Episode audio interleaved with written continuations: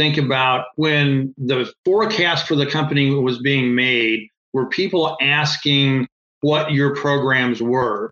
Because if you weren't able to connect your programs to the forecast, if you weren't able to directly connect what you're doing to the revenue production of the company, then are you that trusted person that's making a business impact, right?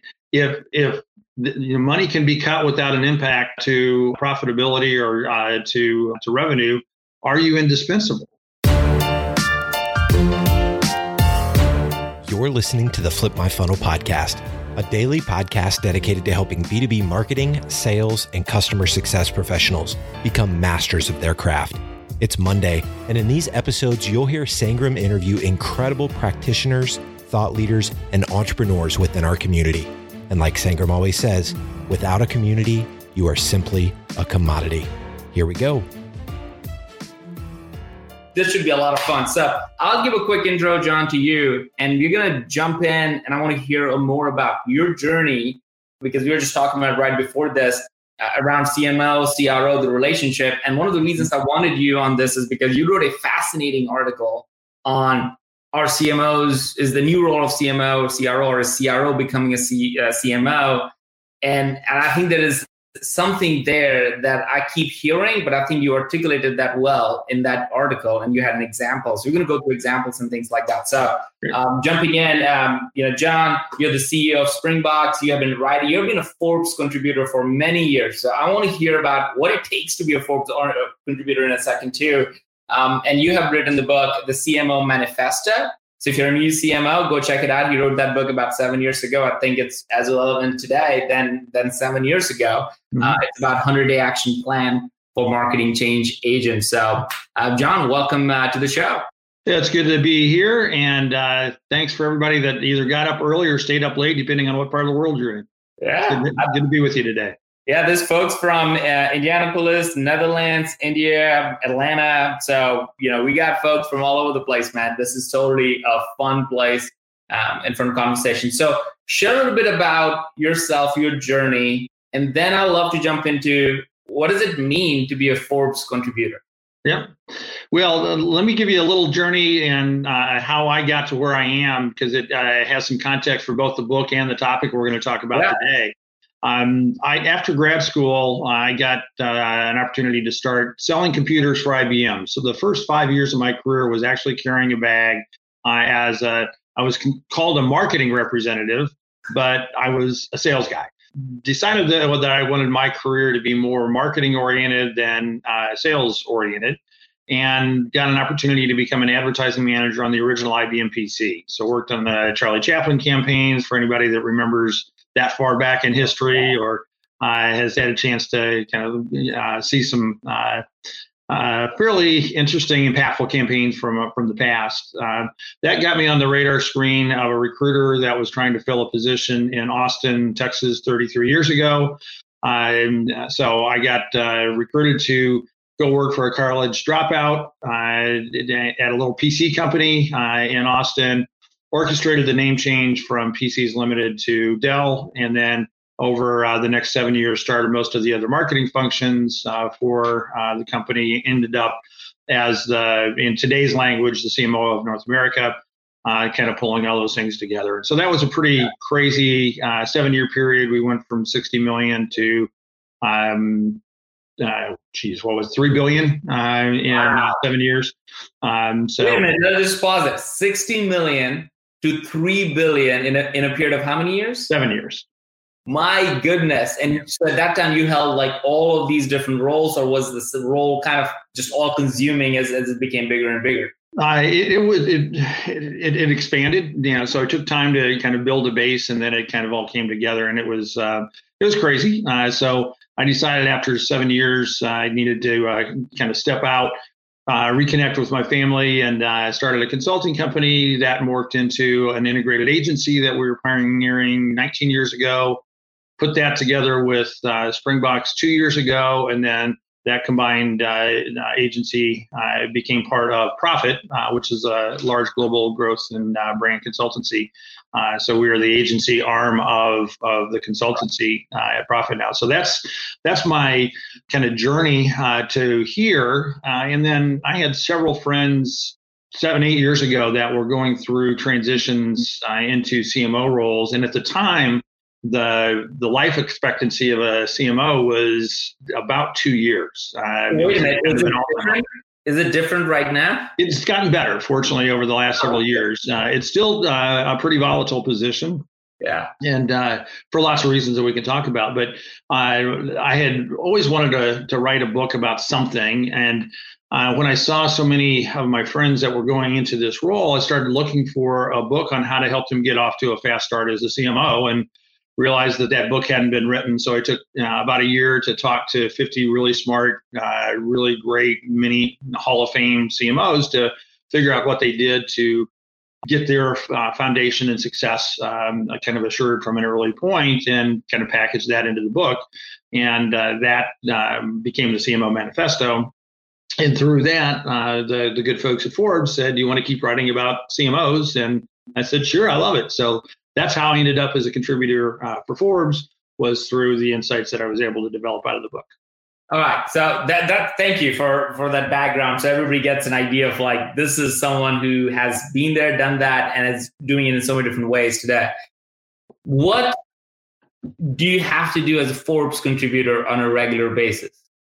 Find something interesting to write about uh, that uh, we think people might be interested in reading. Uh, what is fun for me is I I get to write about whatever you know within my kind of domain, uh, which is marketing related, uh, whatever interests me. So what I found is it's a it's a great platform for me. If I've got things I want to learn or people I want to talk to, I, I can reach out and um, that has created a, a, really interesting opportunity to uh, develop things that I'm either interested in or passionate about, and then share what I've found with others. And I had an exploration a couple years ago, uh, a lot around artificial intelligence on marketing, and uh, the last uh, year or so uh, has been pretty active in B2B uh, marketing and account based marketing and the things that affect how um, marketers are making an impact, uh, which kind of leads to today's topic, which is yeah. marketing's role uh, in creating revenues. So. Well, you'll be you'll be excited about this. Hunter over here says that I'm skipping Gary Vee for this, and he's like, I'm not disappointed by the beginning of the story. So appreciate it, man. Thank you so much, Hunter, for saying that. Let's jump in what is a CM, CMO and what are, what are CRO? A lot of people obviously know those, but I think there's some nuances in those, those roles as they became. And we can go back to the genesis of that article, which led me to, to like, wait a minute, I never really thought about these two roles being either so different at the same time, so similar in, in nature. And at some point, it might just mean that they're one and the same. So, so just walk us through what you, what in today's world, what does a CMO role mean? What does a CRO role mean? And where do you see the intersection if uh, as, as, as, you see with those examples? Yeah, in today's classic terms, especially for B2B companies, chief marketing officers are responsible for marketing. Uh, that often includes demand generation mm-hmm. programs, uh, lead generation activities, advertising, uh, may get into product planning, pricing, depending on the company. Um, the CRO is classically the, the chief sales officer, um, head of the, the sales organization, especially in companies that have a direct to company selling uh, process. And right. uh, so, you know, those are the classic. But I think what's interesting is when you think about what it takes to create revenue, it's really the bringing together of buyers and sellers. Mm-hmm. And today how companies bring buyers into the process and how that sales transaction is actually you know, consummated in terms of you know making a uh, sale occur uh, there are very different routes to market very different business models and right. in a, a, classic enterprise software sales example you know um, that uh, typically is going to be a direct uh, sales force typically a field sales force supported by an internal uh, sales organization. But the buying models for other companies are, are very different. So uh, use United Rentals as an example. You know, Chris Hummel's the CMO there, but their buying model is uh, very much through their company-owned retail centers right not really retail but the rental centers but it's a very much a b2b uh, play but the sale happens at a retail counter. Yeah. Um, you look at uh, Amazon Business, which was has been one of our clients uh, recently, and you know it's a, a, very large part of Amazon, but those transactions are all happening online, um, and so what I think is uh, beginning to occur is marketing's role has typically been bringing the the buyer to the table uh, in terms of you know the advertising and promotion aspects of uh, the four Ps, um, but they historically weren't the ones responsible for kind of closing the deal. And so, what I think is beginning to happen is more and more of that um, buying process for uh, B2B buyers is happening through marketing driven interactions, digital experiences that are being created, uh, events, whether they're physical or, or uh, uh, virtual events right now. So as buyers are spending more time mm-hmm. exploring before they ever talk to somebody in the selling organization, the kind of the responsibility for creating that revenue is more and more pushing into the chief marketing officer's domain right. and yeah. kind of away from the sales organization. You know, one thing I said, and I love people's um, reaction on this one. One, are you a B2B or a B2C? I just typed in a question. Just just share if you're a B2B and B2C, because I think what you are about to share examples are going to go across the, the chasm there. And what does it really matter as a marketer to start thinking about it as B2B, B2C, or you should just start thinking a little bit more differently on that? And then one of the things that John, I want to really for love for you to dial in is that you know you, you mentioned in this like you know the, and then we talk about i made notes from from that article as well like look cmos have the largest budget in the organization nowadays right mm-hmm. so if you're a cmo you're part of a large budget um, in the organization at the same time your your budget is the first to cut when stuff like this happen where you know the revenues are not going up or pandemic yeah. happens or market in your sector collapses or whatever you're the first one to cut, which essentially just makes me feel is that do you even know what like how does the budget come to a marketer? Like is it just given? I get it like 60 70% of the buyer journey is is covered before they hit a salesperson but cmos are given a budget. They're really not going and saying i want this budget. For the most part they're either given a budget or the budget is taken away from them when stuff happens. So that just makes me feel like well maybe marketing doesn't really know um, thousand percent what to do with that money, and people really don't know what a role of CMO is, other than that. Well, they got to be doing something good. Well, that you're unpacking a whole can of worms here. That uh, that is one of the, the big challenges that, that CMOs have within the C-suite, uh, working with their peers, the CFO, uh, chief operating officers, different divisional folks. Is what is the impact of marketing on creating business performance, uh, in particular in creating revenue? And th- there are some things that are easy to measure uh, and directly accountable uh, and have short term impact. And then there are other things that have more of a long term impact and have a kind of a long half life. Uh, there, uh, so programs, reputation building programs, often called brand building programs, but you know, I don't want to get into a philosophical debate about what is brand in the context of, of B2B marketing right now. But uh, there are things that your uh, companies can do to fill the tank, you know, to, to help build the reputation, to be considered, to be thought of positively. And the half life of those kind of um, is is a fairly long tail. And so when you pull back on marketing uh, in the short term, there is still going to be some re- residual impact of the good work that has been done previously.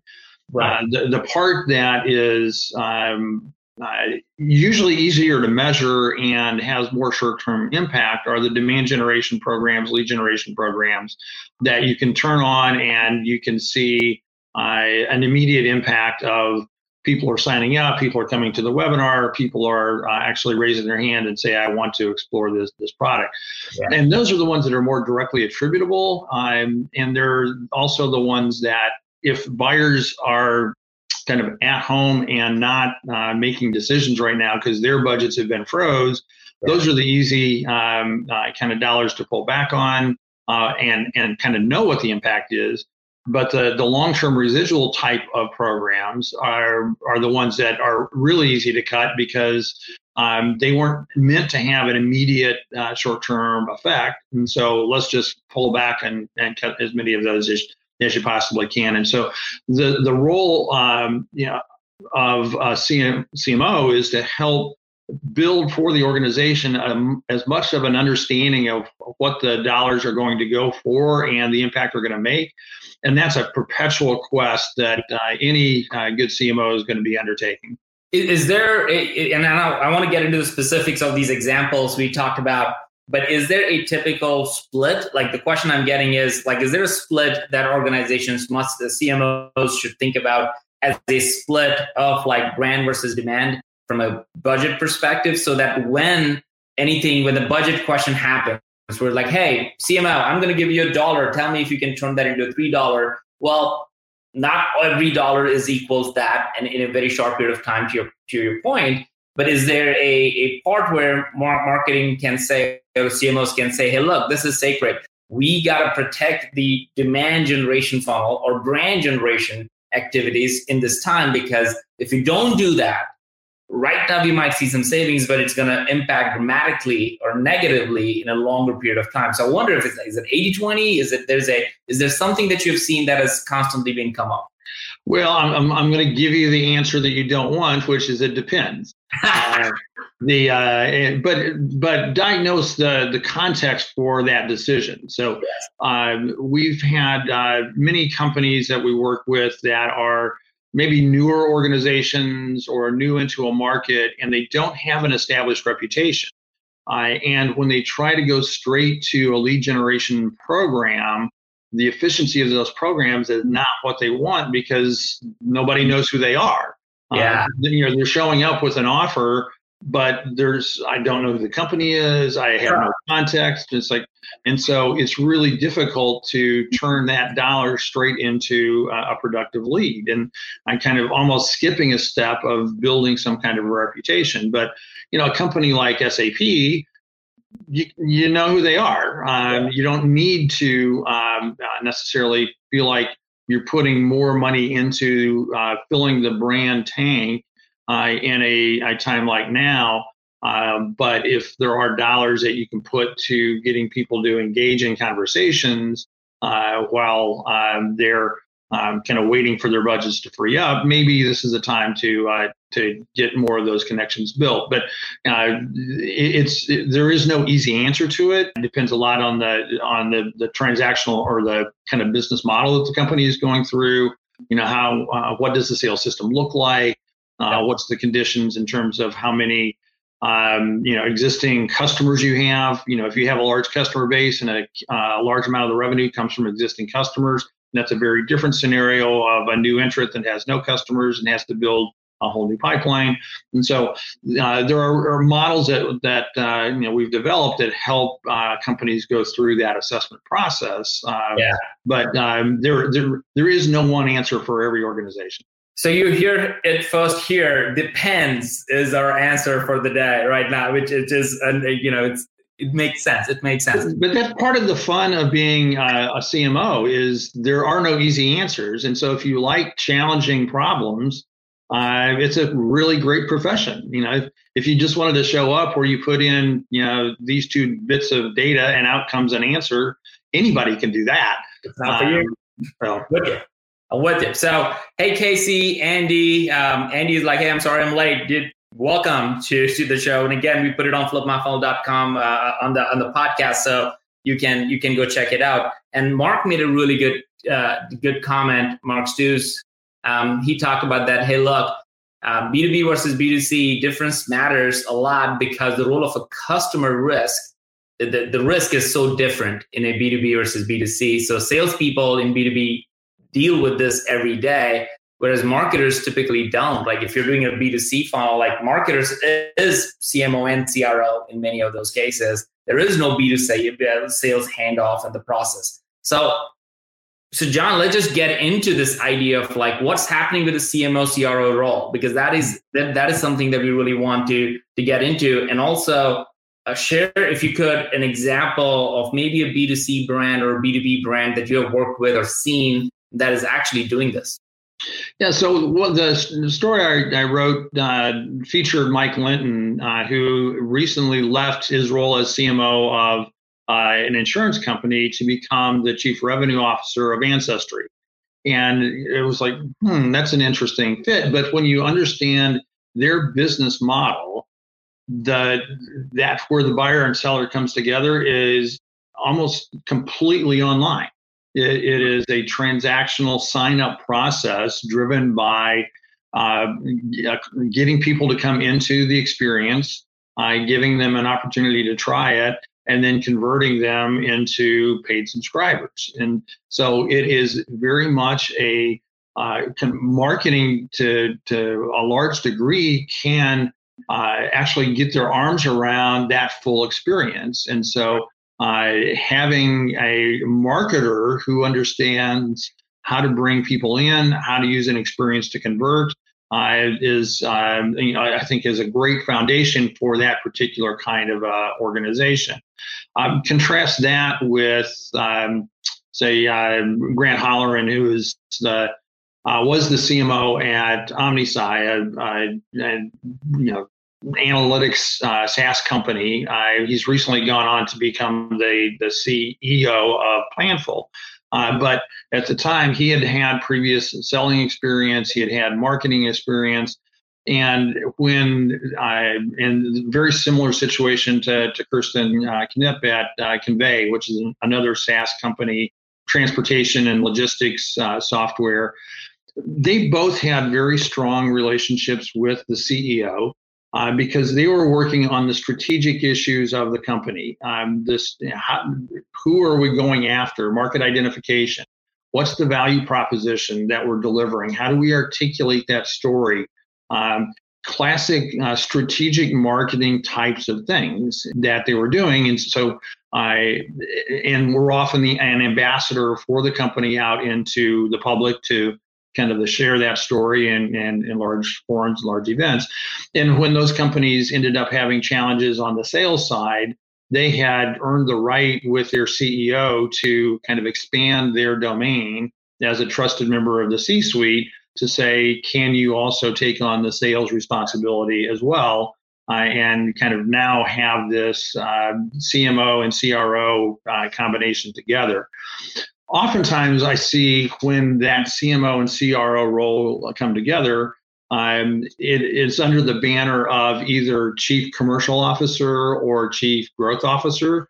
Um, in, in, a B2B context, um, I think um, Marty St. George for years at uh, when uh, he was at uh, JetBlue, he's now at Norwegian Airline, but when he was at JetBlue, he was the chief commercial officer, but he started as the CMO doing the classic CMO kinds of things. Um, but then eventually uh, was added the responsibility of uh, uh, revenue planning, uh, pricing, uh, and then the sales organization and loyalty programs all then kind of rolled up under him.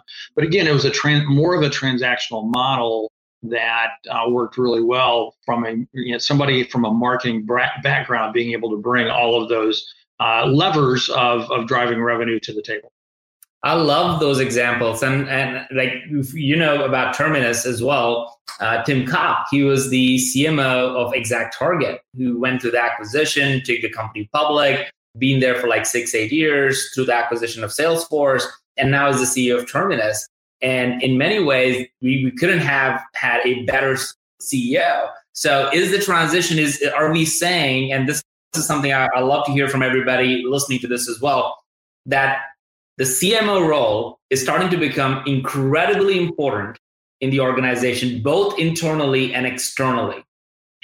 Internally, you got to have these relationships with the CEO or the board to, to help them understand how the mechanics work. Mm-hmm. But even from external perspective, I think you become the brand voice of the organization. You start talking about things and actually putting yourself out there. Um, I'm, I'm just curious, like, is there any other role other than the CMO role that is that's where you're seeing this as a much more uh, of a trend of becoming a CRO or becoming a CEO? Um, and I'm just curious. Well, I believe that if a marketer is uh, controlling the big levers of marketing and stepping up to the table uh, to influence uh, overall strategy, market identification, uh, value proposition, product innovation, um, pricing, uh, maybe depending on the, the type of uh, product, the forecasting uh, mm-hmm. nature of things, not just a communicator. I think the, the, the CMOs that are challenged to become CEOs are the ones who um, maybe only have the communications uh, part of the portfolio. And uh, and so one of the things that worked really well for me in my career is I took time to uh, to learn product marketing and pricing and forecasting, and took time to take on uh, channel development and partner program development. And when I and when I was able to then come back uh, and pull those together, I'd had a, a, pretty complete understanding of the impact that marketing can, can play. And I think CMOs that bring that um, that ability to uh, control the levers not only of growth and revenue, but of profitability um, are really well positioned to be future uh, COOs and CEOs because they understand the the levers of uh, of growth and profitability probably more than any other organization. Um, you know, it's easy to kind of poke fun at uh, CFOs. Uh, they yeah. just, you know, they just kind of count what the marketers did and and account for the, you know, but because they deliver the uh, the good results to Wall Street, they're the ones that made it happen. Yeah. I love my CM, uh, CFO friends because it's actually a lot more complicated, and they, you know, good CFOs uh, have a huge impact on the value of a company. But um, CMOs that are uh, the ones driving growth uh, uh, decisions uh, are the ones I think for many organizations, Terminus, I think, is a great example. Uh, companies that uh, value the role that marketing plays are the ones that are, are well set up for a, a great role as leaders of a company. Totally. You know, I got Hunter over here is talking about the uh, what about CGO, which is the chief growth officer in comparison to the CMO or CRO. And I think I think you mentioned that like that's typically what it manifests itself, so that it is not pure this. They probably hire somebody who can run marketing and need them and somebody who can run sales, which is why it's a much bigger role than that. Yeah, so we should go through buzzword bingo right now um, in terms of the acronyms that are kind of popping up all over the place. Yes. Uh, so we've talked about the chief revenue officer, chief marketing officer, and sometimes when those come together, they come together as the chief commercial officer. Sometimes they come together as the chief growth officer, you know, which is I, I, I want uh, as a company to grow and what are the levers of growth. So it is sales and marketing, and so it becomes the chief uh, growth officer. We're seeing a chief customer officer uh, starting to emerge. Uh, at, at, Dell, Karen Quintos was the former CMO, is now the chief uh, chief customer officer, now solving a different set of issues. Uh, chief digital officer. sometimes companies have both a chief digital officer and a chief marketing officer, and dividing up those responsibilities is interesting. There's the chief experience officer uh, that's starting to pop up in terms of understanding that the that brands are built from experiences, and so how is that experience uh, connected? And so it's really fascinating to watch how these acronyms are starting to play out. But I think for me, so there were, there's been debates. Do you change the the title of chief marketing officer to incorporate growth, digital experience, customers all into that? And to me, all of that's been marketing. Uh, it should have been marketing, and so the problem was the the role and the meaning of marketing got diminished as opposed to going back to this full strategic and tactical discipline that embraces all of those thoughts. Yeah, I love that. People love the buzzword bingo idea. By the way, we should totally do that. We should we should write an article with like, all right, select what buzzword is in the in an article, and I think a lot of them will actually pop into it. Mm-hmm.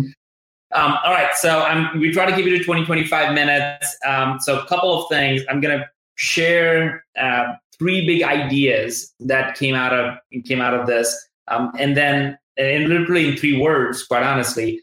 And then I want you, John, to share a, a challenge for everybody so they can go and take and think about it to become a CMO, to become a CRO, or if they are in those positions, how they all come together. Mm-hmm. Uh, and, and, just so as everybody knows, uh, we're trying to do this every Monday and Wednesday at 9 a.m. So next Wednesday, um, we're going to have uh, CEO of Alice. Uh, I'm just going to put it up here. Sorry to put it on your, you know, on the whole screen over here. Uh, but we we have um, uh, you know CEO of Alice on how to turn chaos into opportunity, and and you know one of my personal heroes now, uh, which is Ginger, who's the CEO of First Franklin Financial, where they literally took their business um, 100, 79 years of uh, homegrown business. They have over, you know, I think over uh, 600 employees or so, and and they have been just running through this times like nobody's business. So we're going to do that in the next uh, couple of days. So three things for me. I think what you communicated, John, when I started to write down, I, I made a whole bunch of notes here. But I think what you really communicated to me is that the number one thing you need to do is build trust because you talked about the relationship with the CEO, the relationship with all these different different different places. So, so trust is something that I think is deeply communicated. You can't really be successful in your role or any other roles uh, out there if you don't have that one thing very well built in, and don't even start trying to be in another role if you're not building trust in your own personal mm-hmm. role. Right. So that's one. The second part you talked about was like, look, you are really well set to be super successful in your role, or you move from CMO to CRO if you can start thinking about growth, revenue, and how the business act, how the company actually makes money, the business part of it. Mm-hmm. I think a lot of marketers today, and I would be the first one to say, I love building brand. I love creating brands. But if I don't understand what EBITDA is, if I don't understand what profitability means, if I don't understand the business metrics, I'm not going to create outcomes for my business. And my chances of being in any other role other than my own existing role is is quite diminished. As an as a matter of fact, if things go bad, right now all those holes will be exposed because you no longer can ride the same horse. You, you mm-hmm. need to know all these other pieces of it. So that was really big. So trust, know your business, and make sure that happens. And and don't worry about the the the title is what I'm getting out of this thing because the title could just keep changing over and over again. Go and just like you did, and you did so phenomenally, you shared the experience of going from 60 million to that company of building it up to set, you know, five, six, or seven billion dollars, you actually took more and more responsibilities. I'm pretty sure you're not worried about your title all the time. You're more worried about give me more responsibility so I can understand the business better that allowed you to grow with the business. And mm-hmm. that is something I think everybody and I missed in my early part of my career. I thought about title first and then the responsibilities. If you really want to switch it and, and get responsibilities first, the title will automatically come. And who knows, you might be able to come up with your own title that makes makes sense. Like in our case, mm-hmm. I came up with chief evangelist as my title. Like you know, you know, whatever. Like let's just keep doing what you're doing. So those are my big key takeaways. Uh, what's the one challenge you want to share with everybody?